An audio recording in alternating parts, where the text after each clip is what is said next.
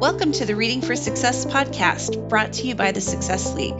This podcast focuses on books, articles, and other resources for customer success, provides you an overview of each, and gives you an honest assessment of whether or not it's worth your time. Welcome to the podcast. Hi, my name is Kristen Hayer, and I'm the host of Reading for Success. I'm also the CEO of the Success League, a boutique customer success consulting and training firm based in San Francisco. Last week, I kicked off my review of Crucial Conversations by Kerry Patterson, Joseph Grenny, Ron McMillan, and Al Switzler. We covered chapters one through three, so if you missed that episode, you may want to go back and listen to it. This week, I'm talking about chapters four through six, which are three of the chapters on how to effectively conduct a crucial conversation. So let's get started. First of all, if you're reading along with me, I inadvertently chose a big chunk of the book this week. So I hope that you were able to keep up with the reading. I'm going to scale back a bit this coming week and just have us cover chapters seven through eight next. So, what is this section about? Chapter four is called Listen to Look How to Notice When Safety is at Risk. This chapter talks about why it is difficult to see what is really going on in these types of conversations and how we can learn to see if everyone is feeling safe. Chapter 5, Make It Safe, takes chapter 4 a step further and gets into the ways that you can create a safe place for dialogue.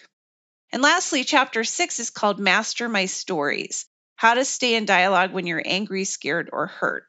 It covers the stories we make up about what might be going on in order to justify our feelings and actions.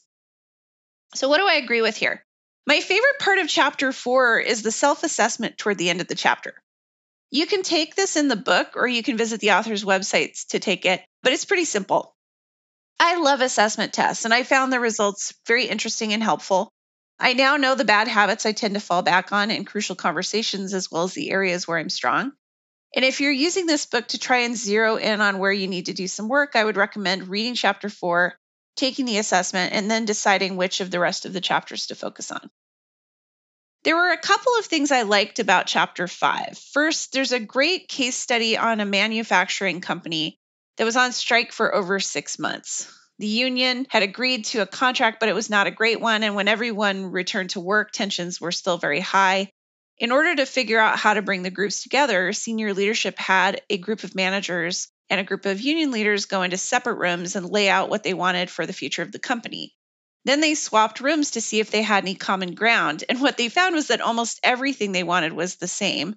And this exercise ended up laying the groundwork for an improved relationship between the groups.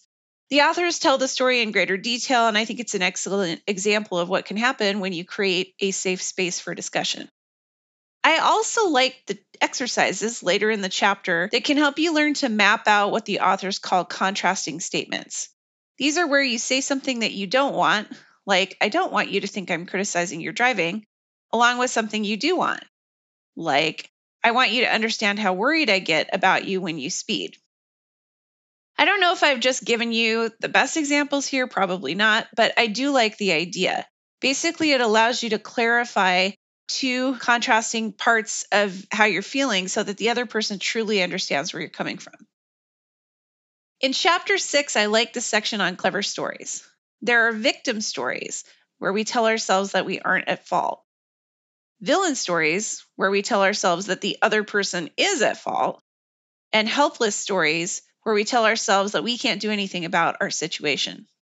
The authors talk about why we tell ourselves stories and they provide a great reminder that there are almost always two players in a situation that leads to a crucial conversation. We usually bear some of the responsibility. So there wasn't much I disliked here, but while I do like the examples and the theory behind all three of these chapters, I feel like they are light on practical application and on explanations for the exercises.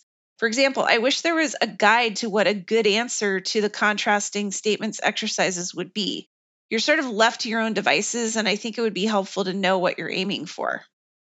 There is no exercise for chapter six, and I think that would have been useful as well. As I'm flipping through the book, I see that chapter 11 has some suggestions, so I'm hoping to see something more concrete there.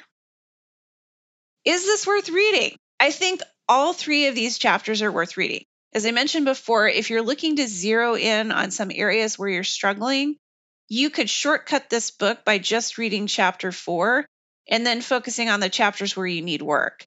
Otherwise, this section is worth your time, both professionally and personally. If you're reading along, next week we'll cover chapters seven through eight of the book. You can pick this book up on Amazon, and I'd recommend the paperback version since there are useful exercises and you'll probably want to write in the book.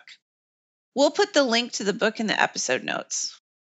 If you're a regular listener, please take a couple of minutes to subscribe, share Reading for Success with other customer success professionals, and rate the podcast.